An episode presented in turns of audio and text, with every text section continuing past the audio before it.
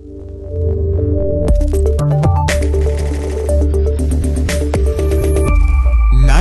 of the Living. This is Chie Satonaka, and you're listening to the Giant Sword Podcast. You better eat more meat.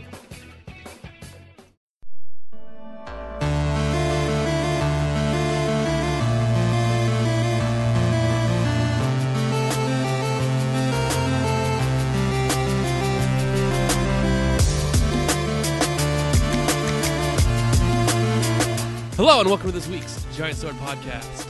I'm your party leader, Nick Lynn. To my side are my noble and hairy are Taylor Hoyt. Hey, good to be here. And our new member, Chris. Hey, what's up? Thanks for having me. Yeah, of course. You've actually been my friend for a long time, but we haven't spoken for a while. yeah, exactly. It's on and off sometimes. yeah, how you been, man? Pretty good, pretty good. Trying to catch up on the backlog. Well, we all have backlog projects going on right now, right, Taylor? We do. You know what's funny about Chris? He was the one that introduced me to the Atelier series. I remember when I first bought a PS3 back in 2009. No, 2010.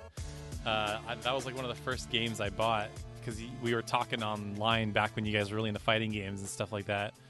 And uh, yeah, got me hooked on those fantastic, games. Fantastic game.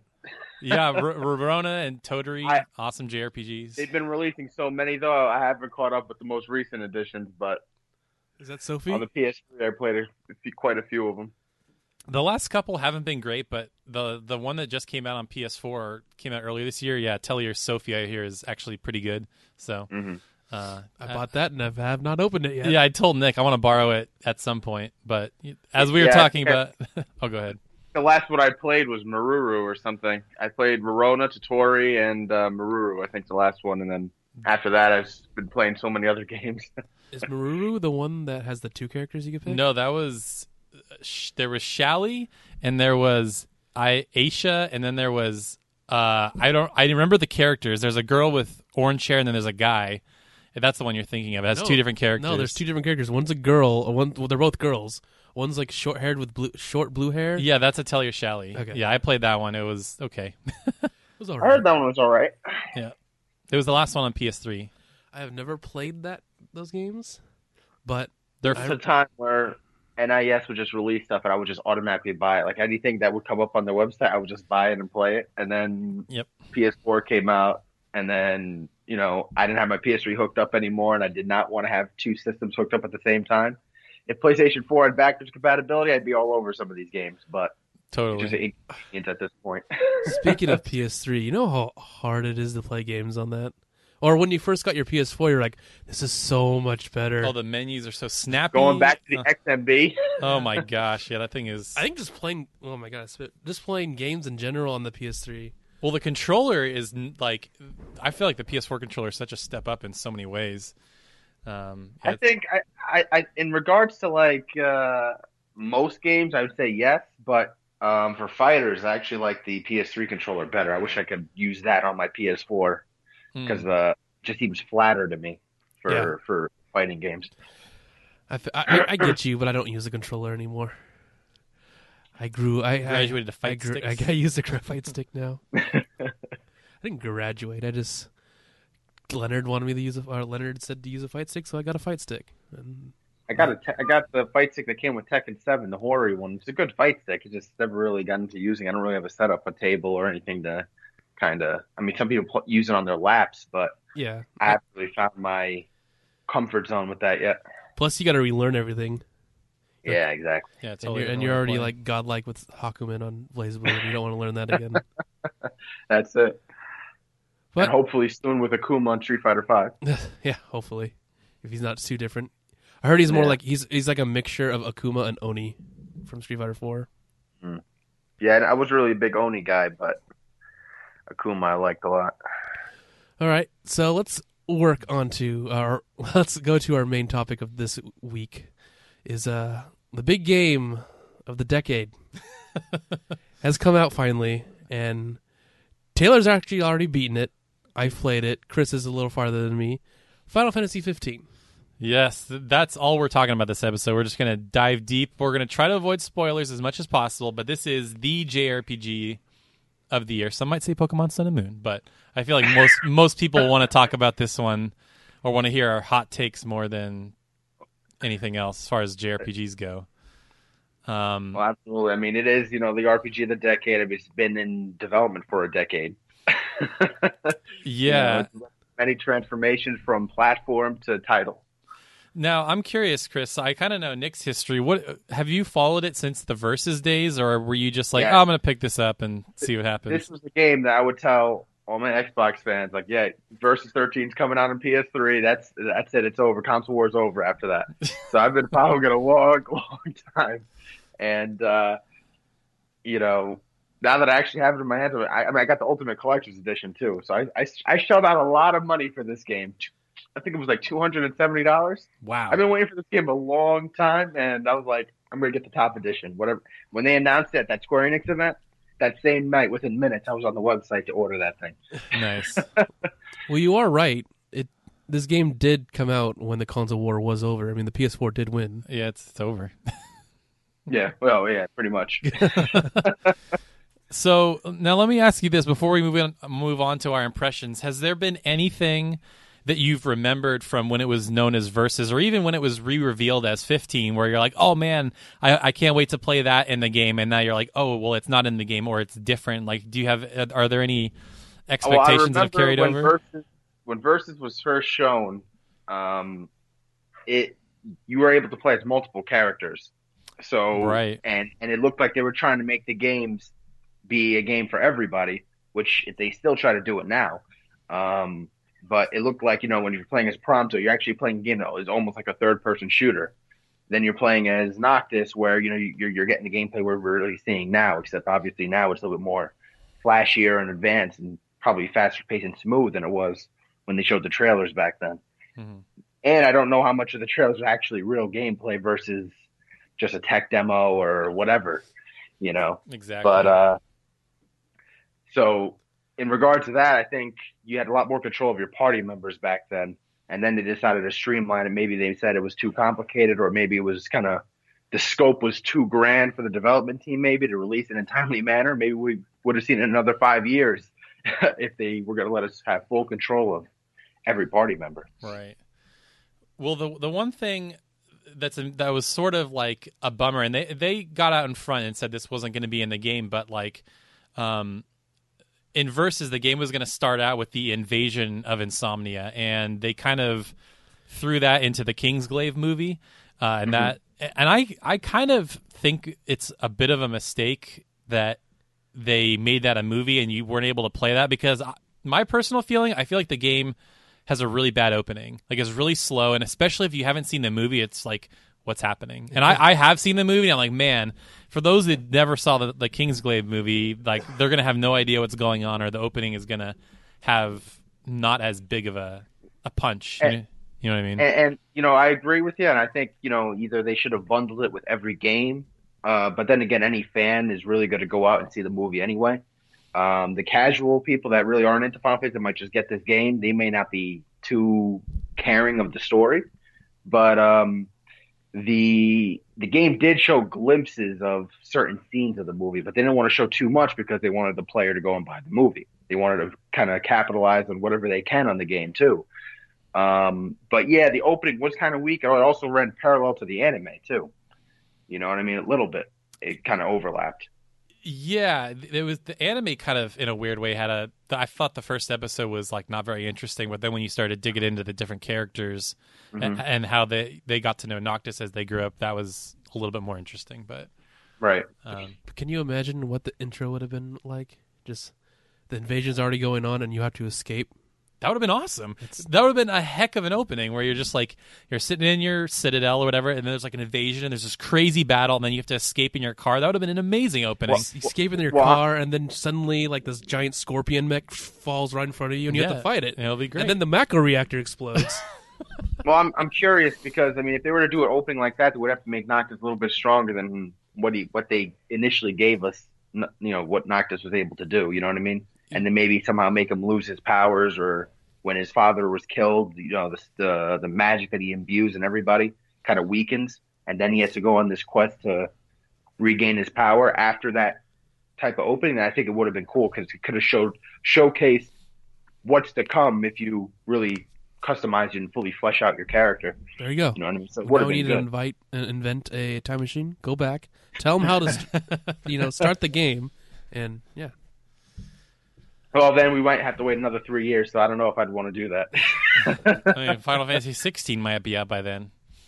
No, or they would show us tons of trailers of 16 already, and then by the time 15 comes out, we're already waiting for 16. Just like now we're waiting for FF7 uh, episodic content that's coming out. Wouldn't that have been the ultimate like ridiculous thing? Is like in the background they're working on 16, and 16 is like almost ready to go when 15 is done. I guarantee they're already working on 16. Oh, oh, I'm sure. I'm sure. I'm sure on E3, either next year or the year after, we're going to see some some heavy footage on 16. Yeah, I don't think so. You never know. Well, I, I yeah. Because I think they're going to be heavily focused on Kingdom Hearts three. Either that, or, or or they're gonna make sequel, or maybe they'll do it through DLC rather than separate games. But they're probably gonna do what they did with FF13 to make some type of spin-offs to 15 a few times before making the next entry. Final Fantasy 15 3. Cindy returns. Um, but yeah, why don't we get into the the game itself? I don't really know where to start, but as, as the I think the thing that's the most different than past Final Fantasies is the combat, the kind of open world nature, the action combat. Lightning Returns got into that a little bit, but it was still very turn based, and the open world was very restrictive. Um, Mhm. So, so Nick, this is really. I mean, you haven't played as many Final Fantasies. I uh, well, I don't know how many. What's your history with Final Fantasy, Chris? Have you played a lot of them? I have every single one of them, Okay. other than 13. Uh, I had 13 at one point when I hit the bargain bin, and then I traded it in for like probably like two or three dollars because it was, I was just you I wanted- was just bored. I, was, I felt like it was a chore going through that game. I, I was just holding up on the analog stick it was a chore. that, that, that and, and mashing X. you know what I mean? Like it was Yeah. just characters are unappealing to me.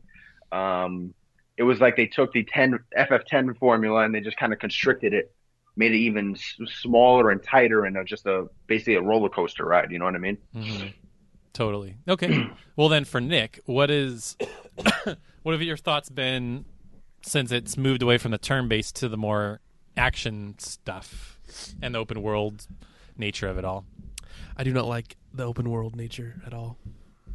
Well, okay, go I on. just don't. I just don't. I, Oh, that's a sin, dude. Don't.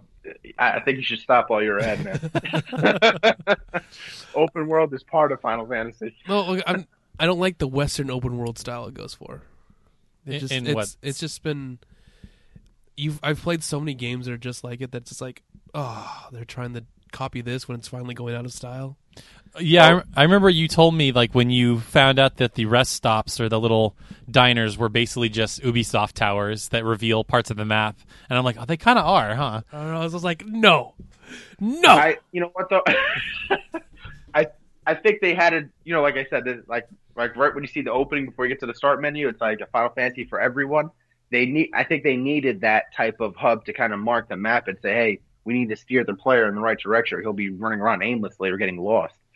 Um, you know, it's not like the map is broken up into zones. Like FF12 started the whole um, for Final Fantasy series uh, behind the character camera while in the world map rather than the zoomed out overworld that the previous Final Fantasies have had.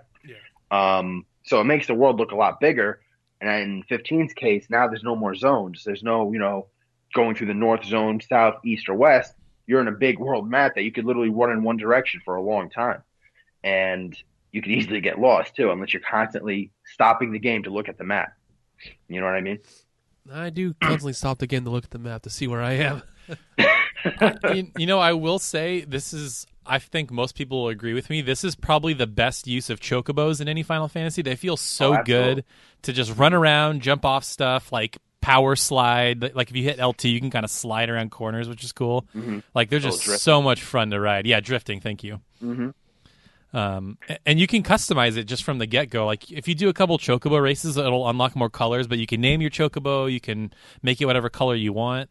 Um, which I know like old school fans might be kind of angry, like, oh, you don't have to breed it like in seven. But I don't know. I think it's kind of cool that I'm like, sweet, I just start off with a red chocobo. This is awesome. Seven and FF9 both had that chocobo breeding where it was painfully long side quest just to change the color, and and the colors came with different abilities too.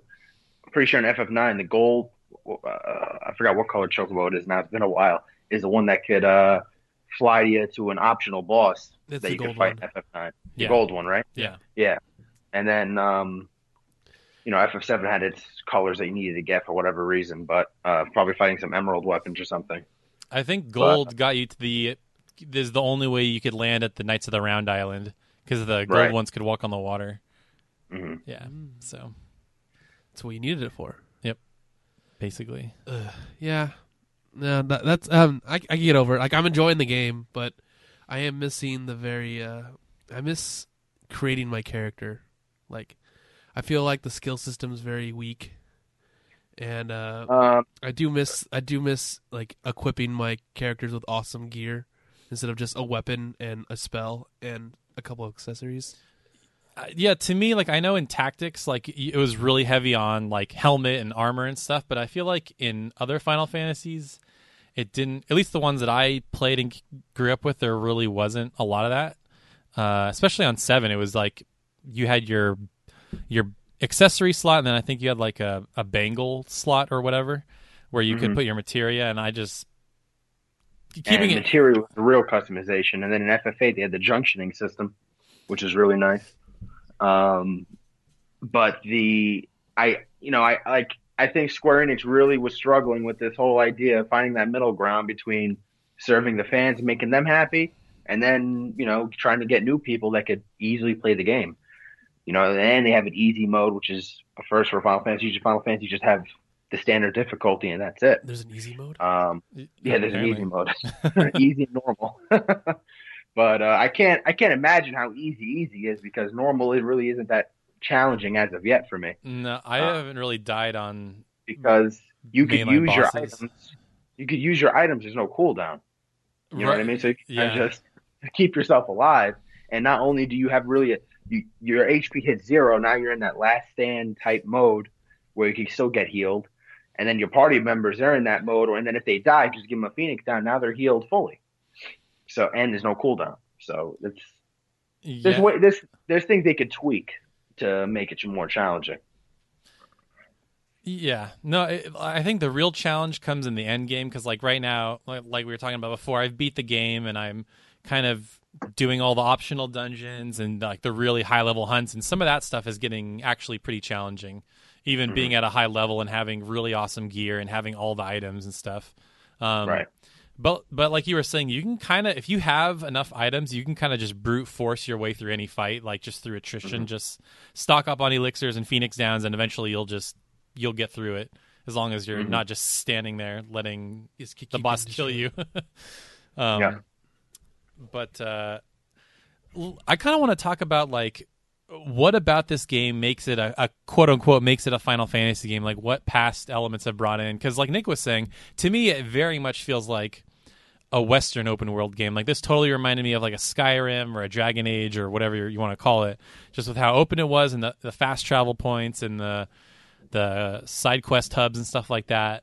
But Well, yeah, it, it, you know, basically, I mean, people think open world is like, I mean, it's really just from the camera perspective. I mean, Square Enix, they've done world maps before. They just changed the camera in this game.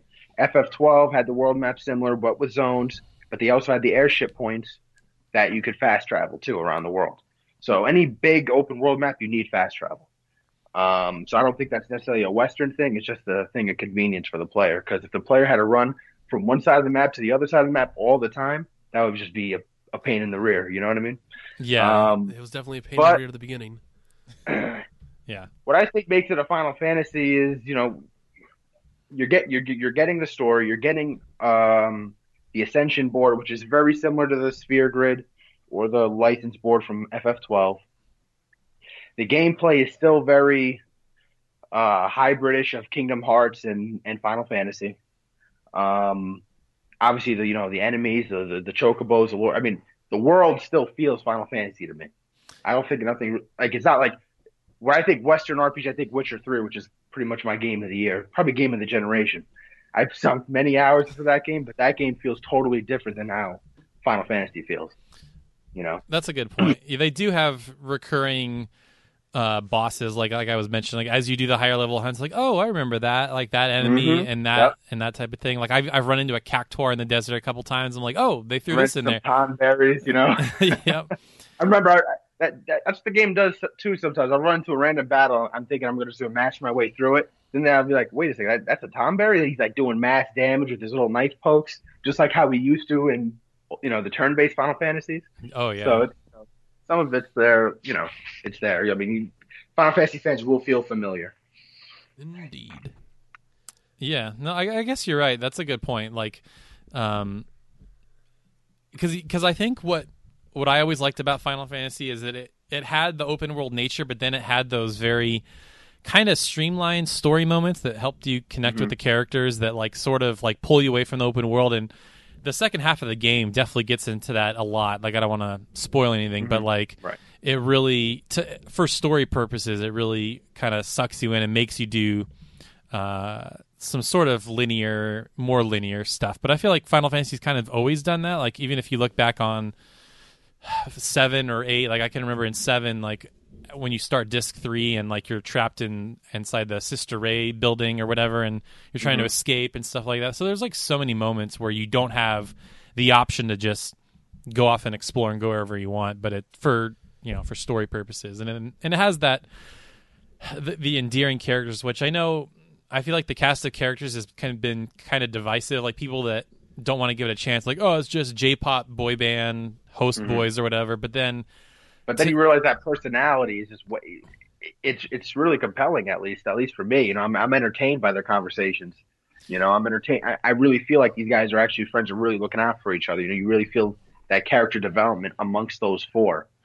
You know what I mean? Yeah, and there's so I- many little things in the game that like help develop that. Like so for example, like if you camp on the beach, like when you wake up, Gladiolus is like, All right, I'm gonna challenge you to a run and there's like this camaraderie there and you go off for a little run. It's like this little mini event or like um this happened recently where I was I was staying at a motel and in the middle of the night Noctis is like sitting on the roof and Prompto comes up and he kind of just Yep, I saw that scene too. Yep. he just pours his guts out. I'm like, whoa, we're getting this is getting really real. I like this.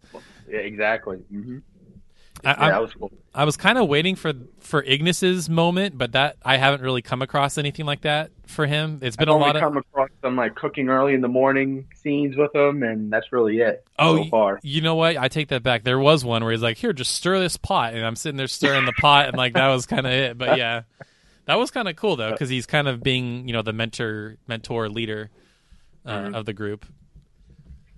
Um, I remember uh, I took this campsite, and Gladio, you know, wakes me up to go catch this big legendary fish or something. And when I went to catch this fish, I, I, I swear I think I must have spent at least like 35 minutes trying to reel this fucking fish in. like, I, I had I had to pause the game and like take fucking breaks. You know what I mean? It was like it was very very long. I felt like my rod wasn't good enough, fishing rod. You know, uh, I was like, what the hell? Why is it taking so long? Like I literally had like 50 health left on my rod, on the fishing rod to catch this fish, and I was able to get it. It was it was torture. Oh, I've attempted that many times. I still haven't been able to catch it. My, I, I wonder if your fishing needs to be a certain level. What do you remember? What level your fishing was at when you I tried think it? at that time it was like maybe six. Oh, I- okay. maybe- so I mean, it's you like when your controller is rumbling, you don't want to reel it in. You just want to kind of wait till your contr- controller stops rum- uh, rumbling, and you know that tension isn't there, so that you're losing the least amount of health possible on that fishing line. Okay. Yeah, because I know as Noctis levels up his fishing, I almost wonder if like it doesn't Mhm. strain as much as you're reeling it in or whatever. So because I'm only at level Yeah. four or five on my fishing, so I wonder if I level that up a bit, it makes that a little easier. I'm only level two. It, Slacking. it it really doesn't do much outside of like getting you fish for recipes for Ignis. I don't think it really does anything. I haven't really fished at all. I just I just been doing other stuff. What's the max level? Is it? Do you, do you guys know? Ten, it's everything's for ten is ten. Everything's ten. Okay. Yeah. because I right I've maxed out Prompto's picture taking and I've almost done the cooking one, but uh, the survival I think is going to take the longest because you basically just have to run everywhere. I'm like, well, that sucks because I can't ride my chocobo now. I have to just run everywhere. I love how one Yeah. of the abilities on the Ascension board is Prompto taking pictures while battling. You can take up to five. Yeah, yeah, I and know. I'm like, You- why would you spend AP on this? Who You- would do that? If you want more pictures, or if you've run out of things to put AP into, I don't know. I'm curious what they're going to do with that DLC where you get to play as these other characters. If that's going to kind of go back to what Versus was showing us, where these characters are actually going to play very, very differently, or if it's just going to be the same control scheme and they're just going to kind of reskin the character, take away the teleporting, and there you go. You have these characters. Yeah, that's So- that's a good point. I don't. You know what's really funny? As I play through the game, it's very obvious where the the d- Mm-hmm. individual character story moments are going to be. Um, so I'm really curious to see how those are going to play out. But yeah, the- Yeah, I got the part with uh, Gladio. I could tell where his part's going to be. Um, you know, because he comes back. Well, I don't want to give any spoilers, but um, this, you know, er, earlier in the game, I, I could tell where Gladio is that he goes off to fight somebody. I don't know who. yeah, it was very vague. He's like, all right, guys, I got to leave for a little bit. I'm like, okay. He just doesn't explain it, and then he eventually Yep. just comes back. I'm like, okay. Hey, what's up?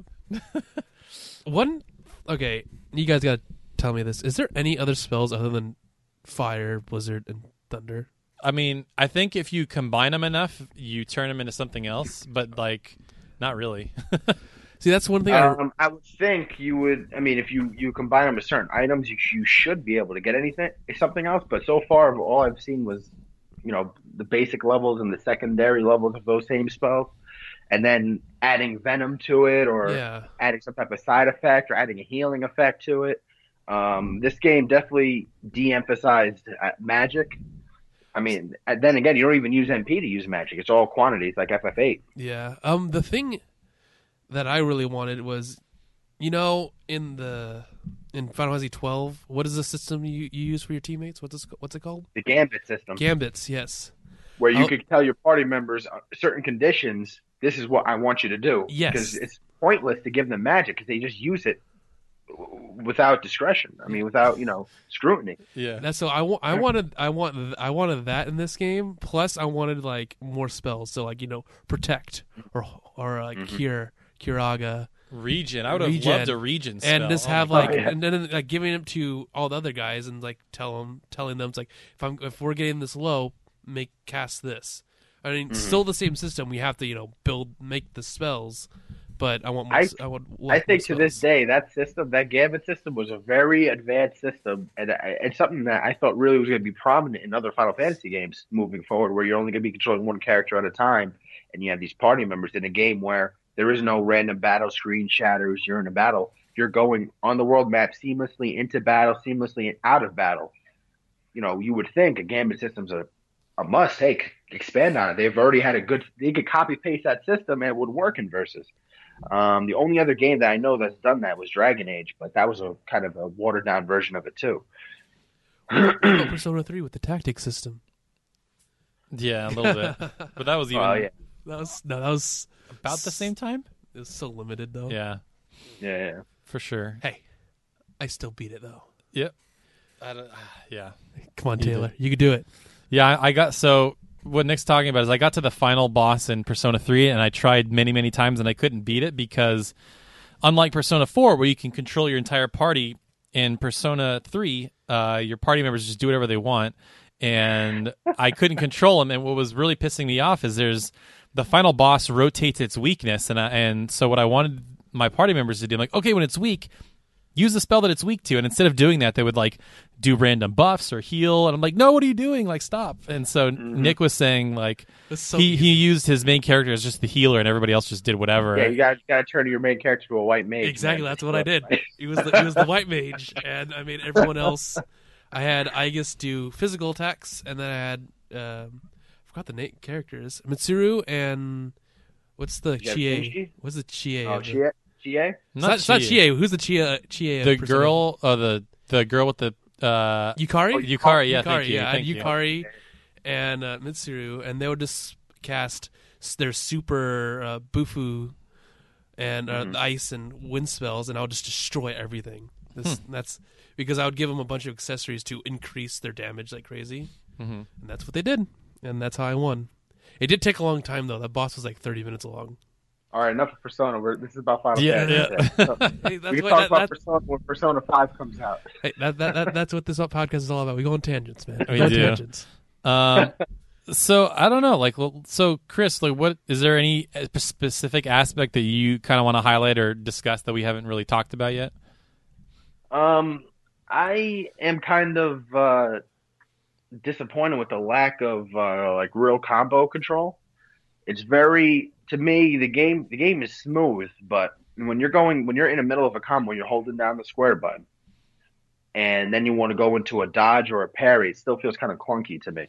You know, if I had control of my button timing and the game was the character was responsive, attacks were responsive to how I press my buttons, I'd be able to have I I would feel that I, I'd have more control of my character in terms of a dodge and going into a into an Dodge, attack. counter, and then frame trap, and then tooth Yeah. combo, and I feel like, Oh.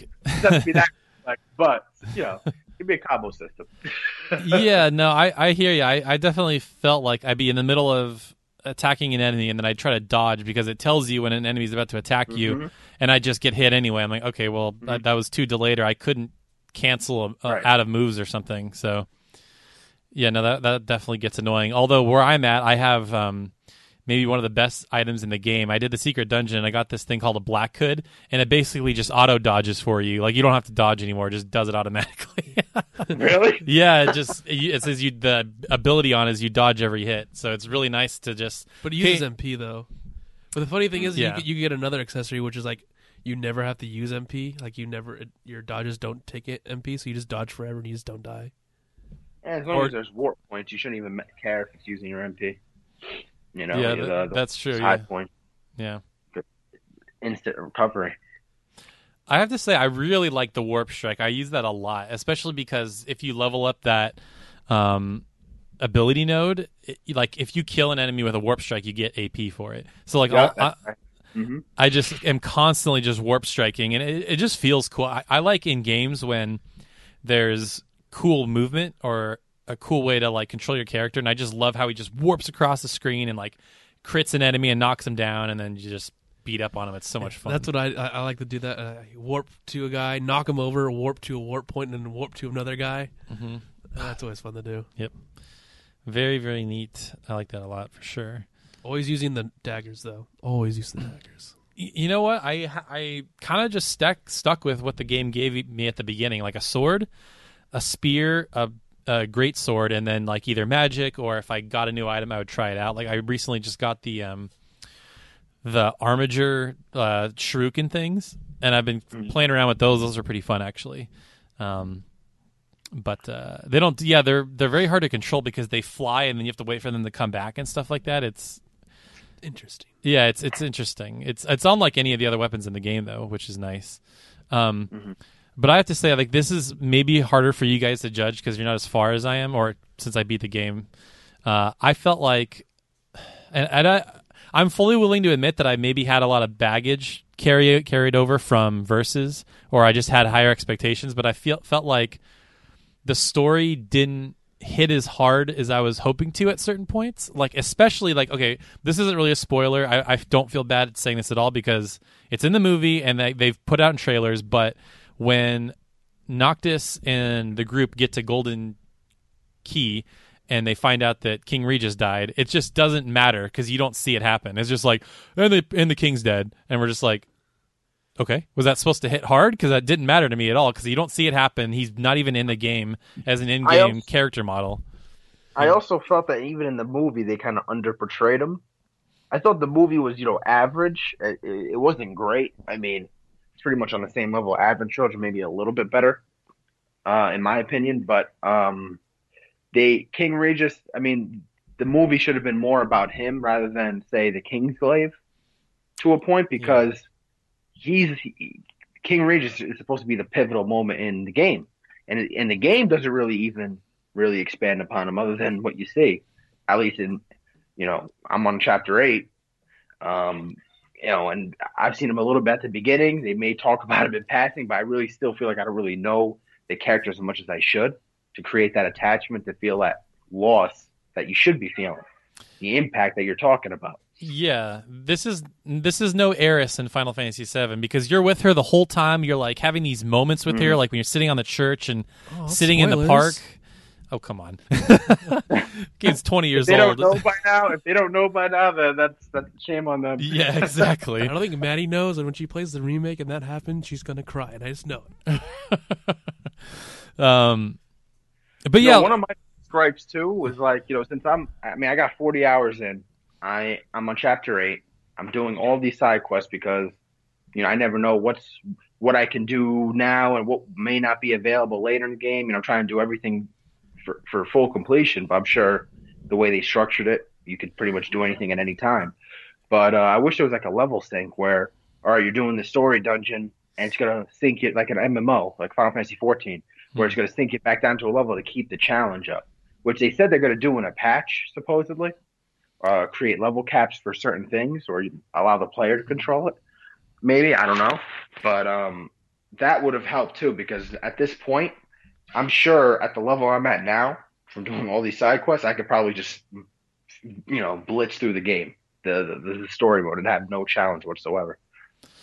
Yeah, I'll just say, even you know, compared to where you're at and where I was at, or what level I was when I was at the same point as you guys were, um, I didn't think any of the bosses were very challenging. There's one boss kind of near the end of the game that's pretty tough, but other than that, I felt like most of the bosses were not very interesting. We're very easy. I mean, Nick was talking about the Titan fight, and I don't feel bad talking about that because I was in an E3 presentation. But it's just like you're kind of just sit, sitting there and you're pairing, and then it's just sort of over. I'm like, okay, I think mine was worse because it was at night. It was completely like black, and I'm like, "What's Mine, going on?" I was at night too. I, mine was at night too, and there was at one point where Titan was just doing the same move over and over again. And you know, I have my girlfriend watching, and she's just like, "Is that all he does?"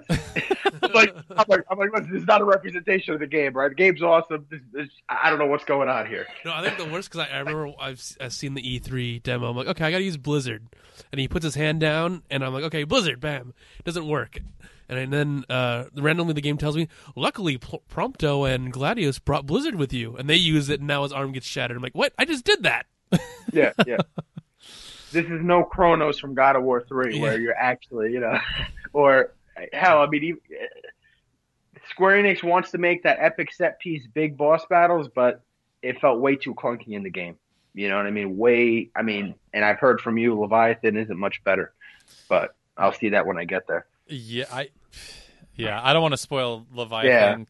I- I'll say that. I'll just say this: uh, the Leviathan encounter was the one I was looking forward to more than anything in the game because when they re-revealed versus as 15 when they first cut to gameplay and like Noctis is like diving through the window and there's like water like rushing all over the place and like this is going to be so much fun to play and that's just not in the game and I got I was so disappointed because I'm like man I wanted that to be the Yeah, coolest like, part uh, of the game It looked like Noctis had a cover system rolling from you know cover to cover, jumping through. You know, it, it, it looked it looked like Uncharted oh, yes, yes. Wait, so but you know what though? I also think though. I mean, the game being multi-platform. I'm not saying that, it, it, that that's the reason, but you know when when they have a hard time even releasing the game as Versus 13, they have to go to another another console to recreate the game, merge with the Unreal Engine to make this game. And now you're making on two platforms. Now you want to make it on PC. They really, if they were focusing maybe on one platform, I'm sure they could have polished up a lot more things. But the, the development team's are already slow. so now they're stretching even more than making a multi-platform. No, I th- I think they were definitely stretched for time, and, and I'm taking this with a, a big grain of salt. But there was supposedly a guy that came out. I want to say it was either a long time ago or recently, or maybe somebody just posted this recently. But it was a a developer that was doing. I want to say was either on Reddit or 4chan or something like that, and he was talking about like, yeah, we were really stretched for time. Like the game was really only developed in like the last three years, and they had to get it out by the end of the year. So there was just a ton of stuff that was cut or not done to hmm. the way the standard or they with the impact that they hoped they could and like knowing that and looking back on the game it's like really clear like certain parts of the game suffered or like you get to an area and it's like well hearing about this part of the game in pre-release you'd expect there to be more but then you get to this certain part and then you're there for 5 minutes and then you leave I'm like that was like one of the big supposedly Mm-hmm. big parts of the game. Like, why were we only there for a brief moment in time? But I guess Well, stuff just gets I cut. mean, it, it gets it gets to the point too where people's visions are just so big. Look at uh, I mean, I'm a huge Metal Gear Solid fan. Love Metal Gear Solid, but Five was the biggest disappointment ever. And not only did he, you know, this is the big first big multi-platform simultaneous release for Metal Gear Solid Five, but uh, they left the whole fuck, they left the whole chapter out.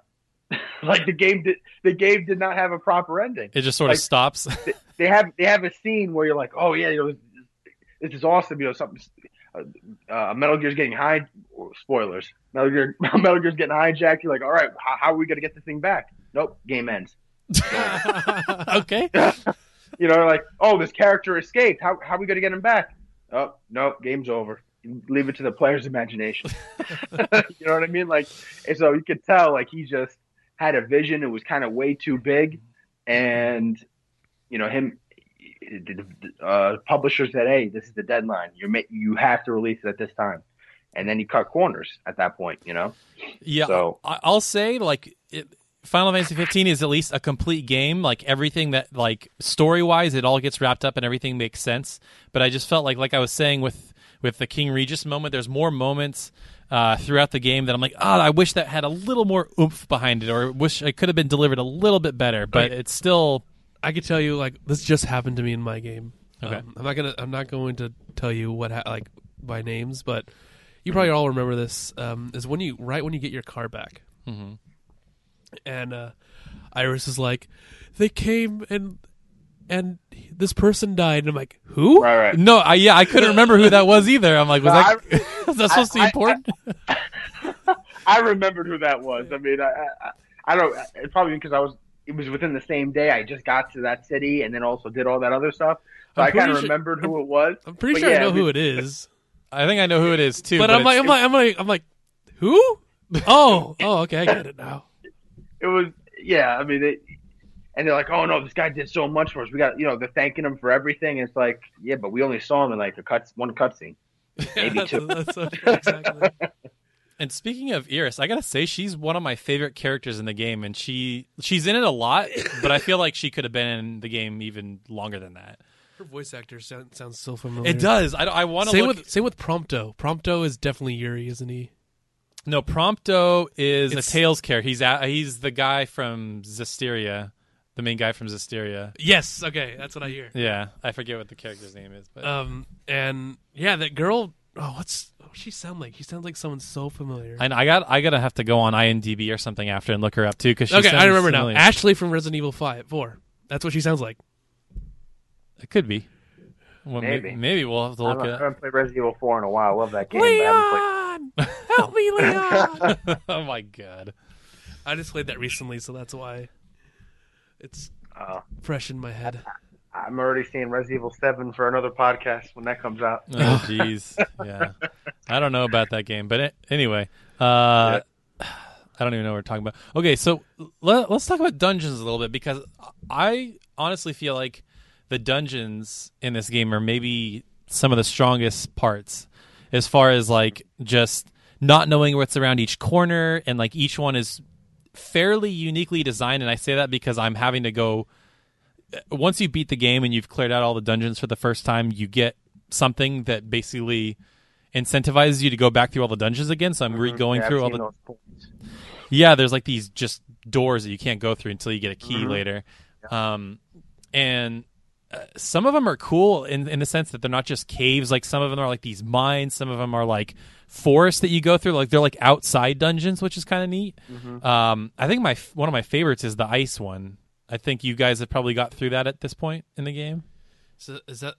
I think so. Yeah, That's- yep, I remember that. You're sliding down and you having to reach, you know, depending on how you slide down an area, you could reach other ledges that have items on it. And, Yeah. uh, I just- yep, I remember that. I remember fighting a giant arachnid, arachne, Uh huh. and it was on like a really tiny. It was like on top of this huge tower, like this huge piece of ice, and it would hit me, and I'd fly off the thing, and then I'm like, oh great, now I got to do this entire thing over again. Typical Final Fantasy. Except now you don't have to worry about random battles constantly hampering your uh, ability to get back to where you were in timely but there manner. are some random battles sometimes. They Yes, would, like- there are. The monsters There would are. just randomly spawn. And I'm like, oh, thank you. Mhm. Like I was fighting some imps in one of these dungeons, and I killed them all. I'm like, okay, that's cool. Uh, I'm gonna walk back behind. I'm gonna walk back like a couple steps, and then randomly there's like five thunder bombs and like five more imps. I'm like, what the hell? Where'd you come from? Um, I I gotta say, like bombs are annoying in past Final Fantasies. They are just downright infuriating in 15 because what happens is if they blow up, they spawn smaller ones, and it, they just like if you can't get a handle on killing these things, they just never go away.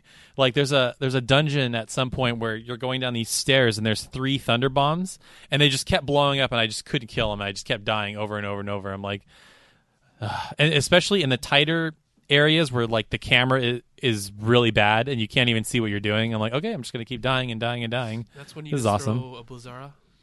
Yeah, I I, I didn't have any Yeah, some- magic down there, so I just had Some of to. those, some of those dungeons, yeah, when you when it's real close and tight corridors, the camera angle gets real wonky, you know, real wacky.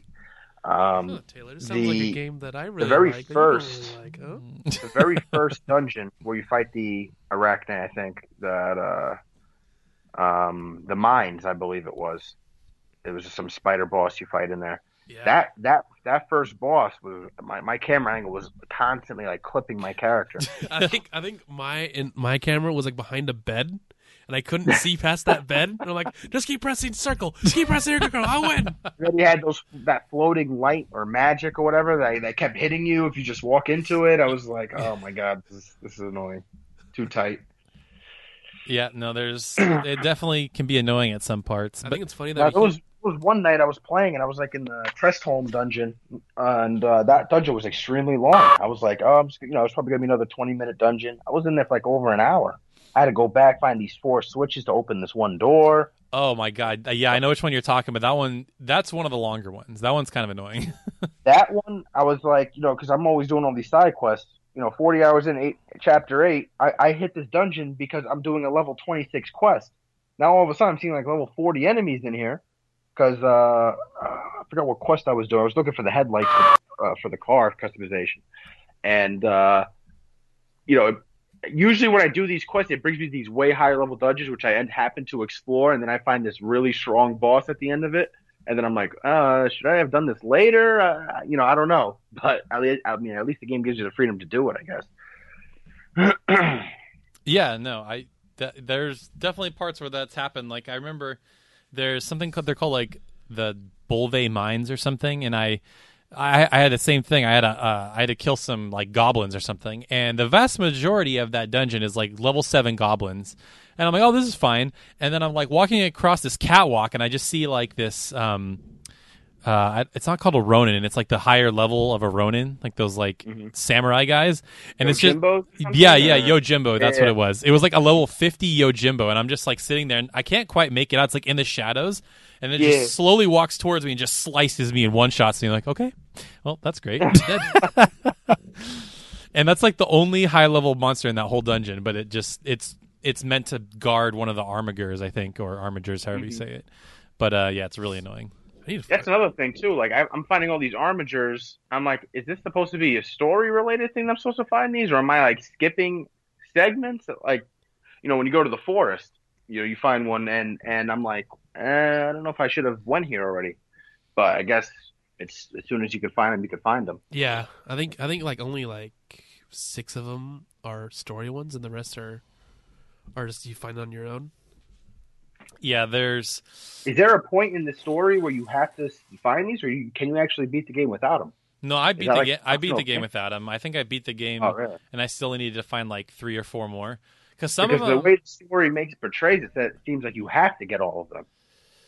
Yeah, it's it's weird. Like Hmm. it, it does it does come across that way, especially the way they're introduced. Like cores, like you must find all of these, and I wonder if that's just a setup as Right, like, right. hey, here's more side quests to do if you want to do it. Um, But he also says that we don't know we don't know where all, all the locations are. which doesn't make any sense, but story wise, but that's fine. And some of them really are like way off the beaten path, and you'd like never find them if you're not looking for them, type of deal. Um, uh, have you guys encountered? I don't think I don't know if either of you got this far yet. I don't think so. But have you encountered the dragoon lady Yes, yet? I did. I have Mhm. not. You have not. Okay. I all, all I'm just gonna say is she is way more in that game than I ever expected because Yeah. from the versus days, I don't know if you remember this trailer, Chris, but there it was like when they first debuted, it was like just ten straight minutes of gameplay. You're Mm-hmm. the, the the segment they showed is. Uh, I think it's in Insomnia. I don't really know. Yeah, yeah, the one where he's on the flying platform. Right. Yep. Going to Insomnia, he's fighting. Then there's a behemoth, I believe, in that trailer, or Yeah. some monster he's fighting too. Yeah. hmm and she yeah she's fighting you on this platform and flying all over the place i'm like oh that's gonna be a cool boss fight and then like in the game she's like in it a lot which is really Right. weird which i never i didn't expect but she turns out to be a really cool character but um and then in, on the total opposite i'm not gonna say who but there's other characters you expect to be a huge part of the story that are barely in it and i'm like okay Yeah. that's really weird No, I love I love uh, fighting this boss in one of the military bases early on in the game. He's like, "I have this really strong mech, and it's me, this person," and then you kill him, Oh, yeah. and then you're like, "Oh, he's dead now." yeah, I'm- yeah, that was really weird because I'm I'm like- like, was that supposed to be somebody that we cared about? Yeah, like, it's- I don't understand. It's like, do we know who this person is? Yeah, yeah. So that's happened a lot in this game. It's like it's me. Okay, I'm dead now. Get that a lot. Uh, those little paper champions that try to fight you. exactly. The paper champions are like that.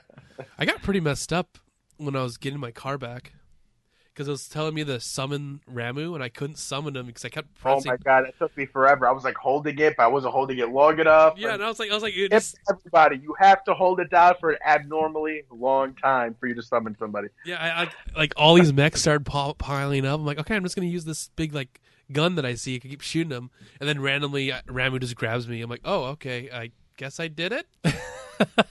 I reloaded my game twice thinking I ran into a glitch because I didn't. It, I thought my controls- I yeah. was up to- I thought I my thought my controller L2 was broken. broken. Yeah, me too. And I was like, no, not my controller. This is new.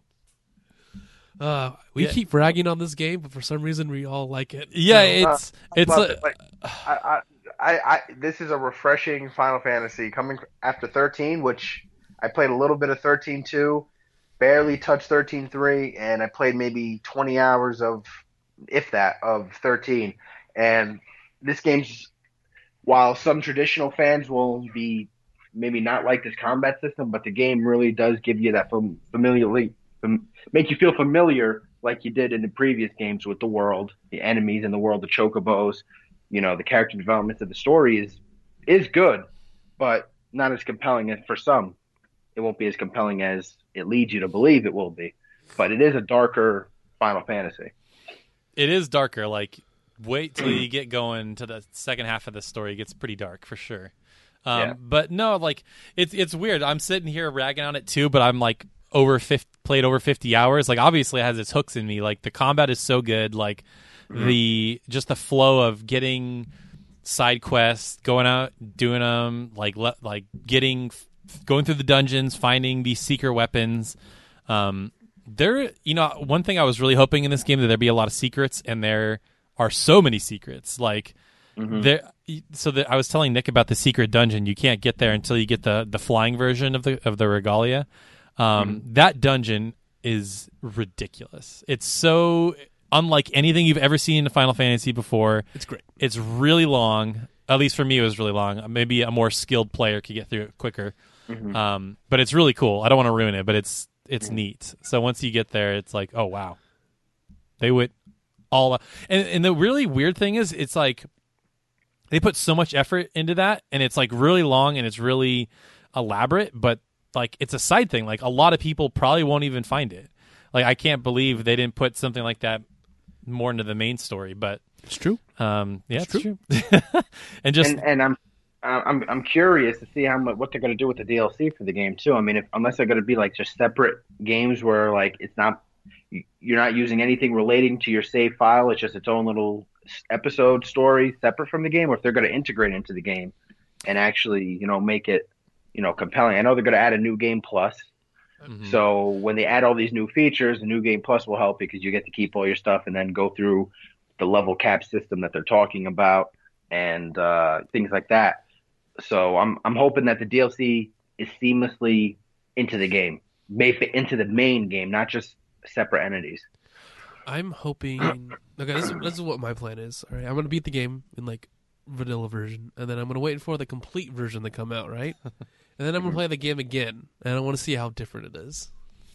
It's that, like, that'll like- be it's- interesting It's like a completely different game. because There's actually an intro, like then you actually play the invasion. It's like okay, well then. That'd be amazing. Well, they did say that there's one chapter that they're going to go back and do a lot of work for because it's like easily the weakest part. Um, But uh, yeah, like one thing that really has me excited, they said like part of their long term roadmap is that they're going to constantly introduce new like mo- like limited time hunts and monsters and stuff like that because that's kind of the coolest part for me is like going back through old environments and finding these huge monsters that may or may not be familiar to you know Final Fantasy fans and taking them down, which is really cool. Um, and, and then they said something about like a holiday pack, and I don't know what that means. If that's literally just everybody wears a Santa hat, or if they're gonna decorate like all the towns and No. make them look cool and stuff like that. I play a lot of uh, Final Fantasy 14 also, um, uh, and Square Enix is really good at, uh, you know, making all that seasonal events, limited time, you know, collaborations with other, um, either animes or other, you know, types of games, like the Yokais. They just had a big event with the Yokais in uh, Final Fantasy 14, which are like, I, I personally don't really know what the games are like, but it's almost like a little Pokemon spin-off type game where you're catch, capturing these yokai, these type of monsters or Oh, whatever. Yokai Watch. Yeah, yeah, yeah. They had a collaboration with them where you could actually get those monsters in Final Fantasy 14, and you know you grind with them, and you get different type of weapons for your characters and stuff. So I'm sure with 15, they're gonna try to emulate that MMO, you know, keep the players hooked and coming back for more type updates for it because they could probably capitalize a lot on it. But Hmm, sounds like a they have to game balance it between free and paid. You can't just charge for everything either. Right. You know. Yeah. Sounds like a good game we played before. Hmm. Starts with W. I don't know. What is It it? has white in it. Ends Oh, God. Chronicles. Oh, White Knight. You know what's really interesting? They they did mention something about creating like a avatar mode or some kind of online mode. I'm like, how is this game gonna have any Oh kind yeah, the of? co-op. They said they said something about co-op. I don't know how that's gonna work. Is are they talking about just doing the hunts? This game is co-op? sounding more and more like White Knight Chronicles. I'm scared. I would actually be pretty down for that because the hunts are like your other party members are kind of useless outside of like doing team tag team moves. So it'd be Mm-hmm. really nice to be able to play with other party members. Like, okay, you But I wonder though, are they going to be able like you invite them into your world? Now they're in your world. They can't really alter your world, but they'll just be in it to, to help you, like in White Knight, how they did it. And then But soon you're The difference between this and White Knight is this game actually has a budget and funding behind it. White Knight, they were doing that with scraps, you know. I also heard another. I also heard another rumor that uh, you're going to be able to create your own towns, and depending on how you create your towns, your shops are going to have like different items. And, And you can make money that way. that's also. White Knight Chronicles, by the way. Just telling you. Hey, you know what? I'm all for it because I I, I need some more Gil. Actually, you know what? Speaking of which, I wanted to ask you, uh, those value, you know, those those treasure items that are on my list. Can I sell all those? Do I actually need them for crafting or or something related to that? Because I have a bunch of them. I barely sell anything. Uh, those those treasure items could be used for Mm-hmm. spells and crafting. Uh, yeah. Uh, but I I sell. I, if I have like at least forty of them or thirty of them, I sell them. Oh. I sell like twenty of them or something like that.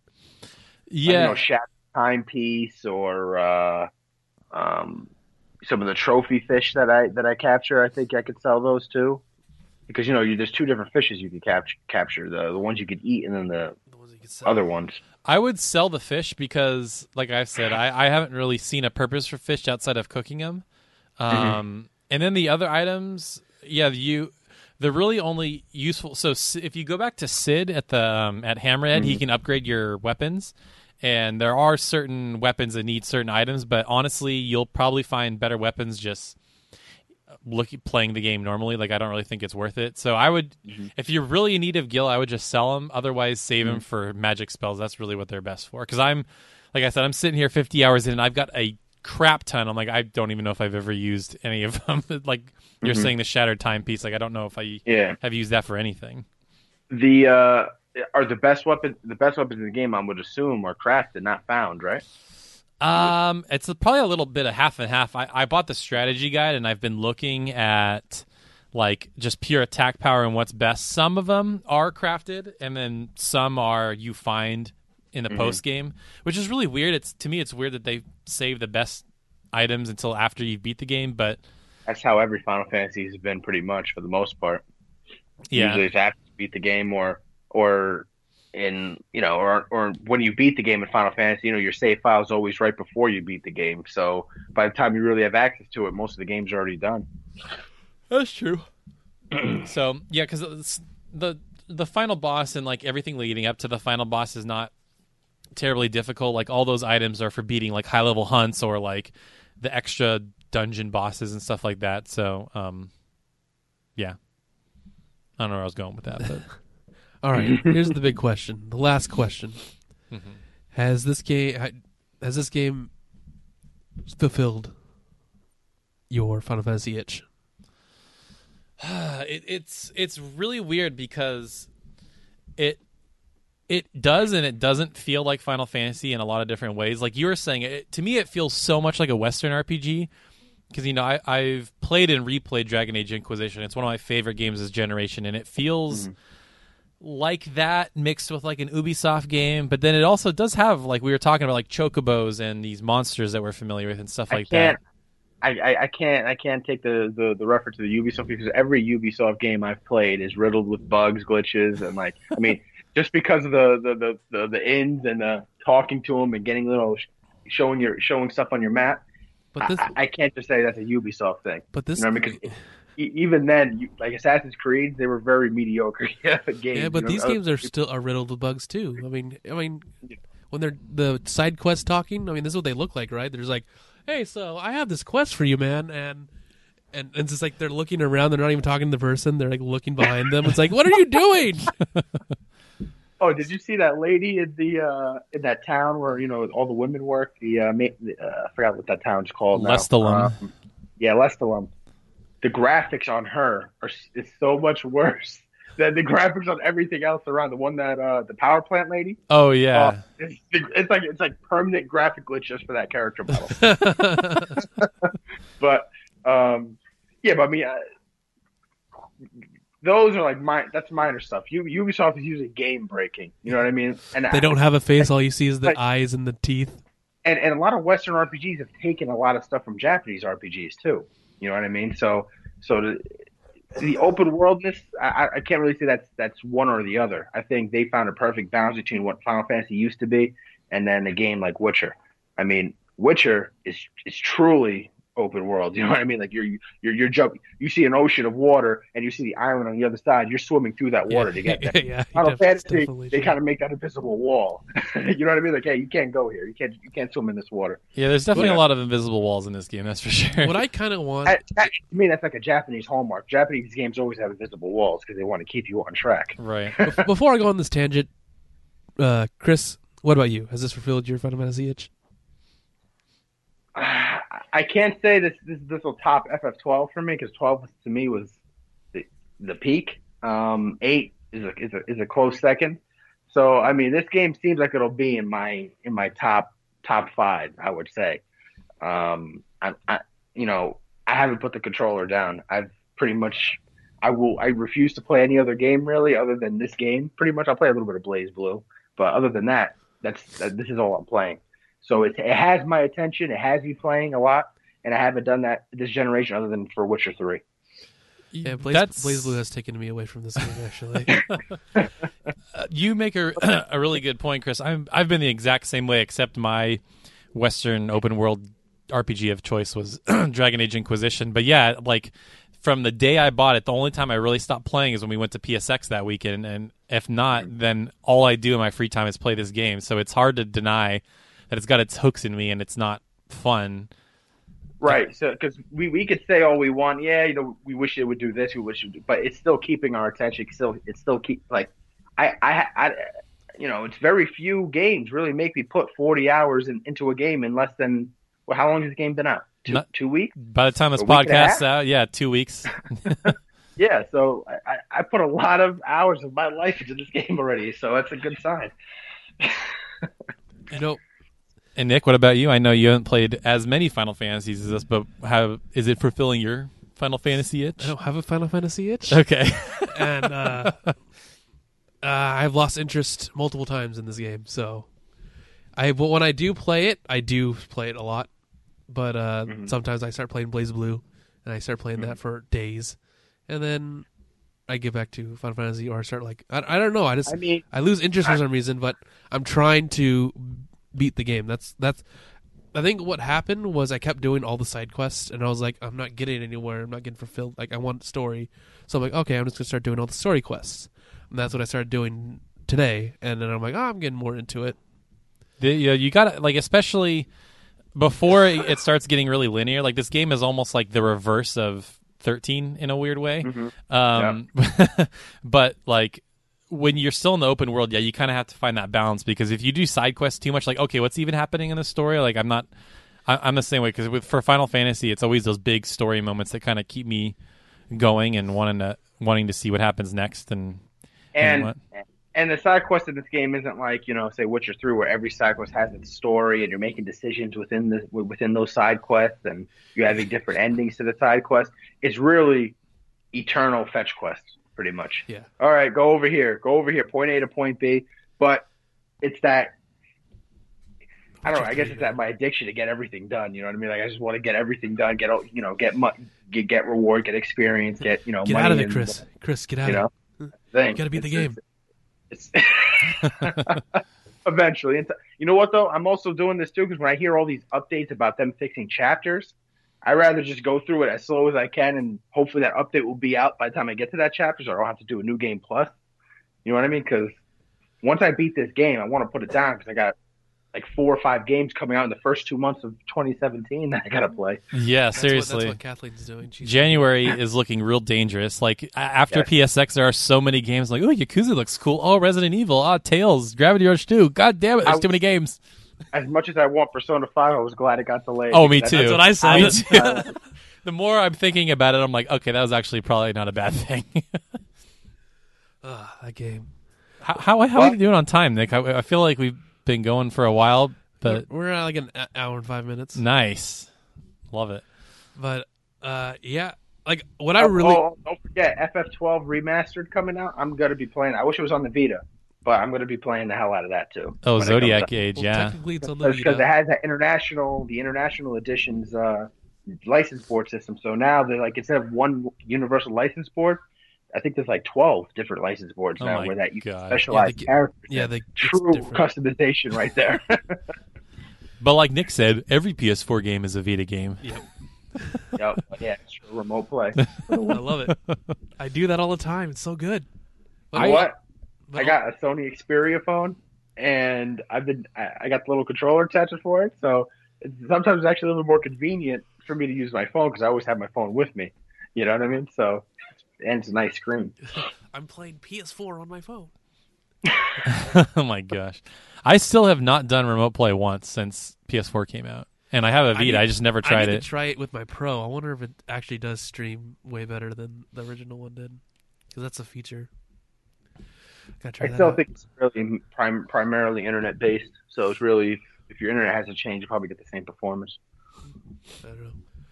Ugh, like after playing Persona four five, I wanted Final Fantasy 15 to be like that. Like Wait, the- playing how- how- Persona Five. You played Persona Five already? We played it at PSX for a little bit. Oh, Yeah. really? Yeah. Oh, Well, I got I got to set some time aside next year. I'm going to go to that event. It was fun. Yeah, it was I- cool. This is the second year we've This gone. year, like it was the biggest year for it. Like it was really good. Yeah, this year. Got a lot of good games. Oh, this year we didn't get in. We were right in front. We were right in the front of the line. Literally, okay, like I know we talked. We'll talk about. We've talked about this on the LG cast, but literally, the people in front of us were cutting like crazy, and we were the first people to not get into the showcase. We had to like sit outside and watch it on a TV screen. I was so mad. Me and like me and Connor and Nick were just like, "You got to be kidding me!" Like, especially it wouldn't be as bad if like we just got cut off and that was the end of it. But the people literally right in front of us just kept all morning, just had friends cut and cut and cut. we'll never forget that. Well, next time you got to get a little violent. Sometimes you know I things not fall for violence, and you gotta gotta hold people back physically. Oh yeah, We're- we're- we'll definitely tell people what for, and then also maybe get there like an extra hour early or something Well, it like depends that. on the venue. If it's at Anaheim, definitely. If it's at uh, San Francisco again, I don't think we would have to do that. Yeah.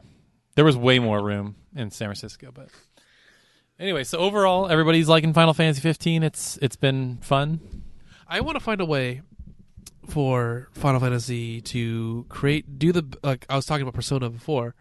I want them to do like a transition that Persona does. You know, like you see the monster on the world map, and then you like you attack him, and then it does like a smooth transition into like a battle area, and then you have like a you know like a live action battle or turn based battle or like a hybrid, Mm-hmm. and then when you beat him, it like tra- it like transfers into the o- open world really seamlessly like it does in Persona.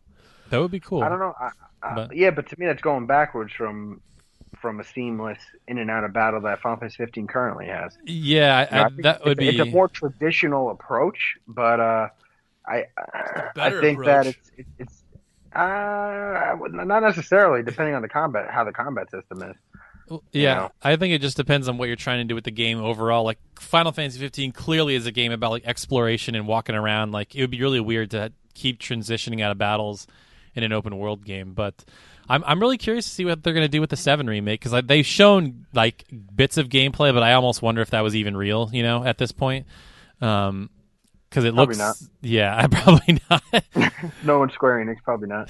Th- that was all fake. Like that first Kingdom Hearts trailer. If, I'm like, any game can do what you're talking about, Nick, is, is it would be a Final Fantasy VII remake if they want to have that balance between, you know, action to to you know fighting an enemy. Did did Crisis Core do that, or was Crisis Core random battles? Did you run into the enemies in Crisis Core? oh don't man. I remember. don't remember.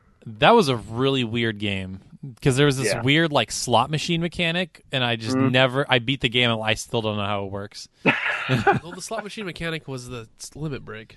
Yeah, but it was so random. There- It's like, why would you make your limit break random like It has that? like the yeah. best final battle ever. I don't even remember how that bad. Oh yeah, where you're like getting killed essentially. Yeah. They're just getting shot at. Yeah. It's such a great final battle because he's like he's fighting this an endless army of Shinra soldiers. Soldiers. Yep. And yeah, spoilers. But uh, Wow. yeah, I'm sure they've seen the anime or they play Final Fantasy VII again, so they already know.